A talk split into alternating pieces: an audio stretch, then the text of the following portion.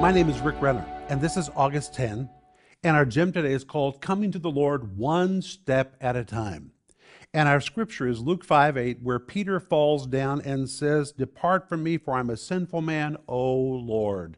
That word Lord is the word kurios, which means absolute master. I've surrendered to you. It describes Peter's moment of conversion.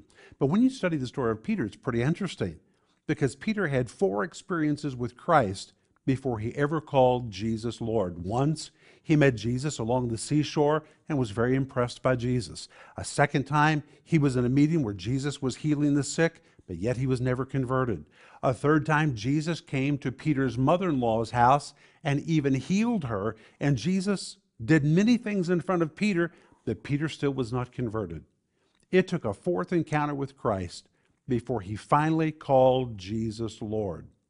And when Jesus multiplied the fishes in the sea and it really touched Peter in a personal way, he called Jesus Lord. Don't be discouraged if people don't get saved the first time you witness to them. Some people come to the Lord one step at a time. So be faithful and keep telling them about Jesus. That's what I want you to think about today.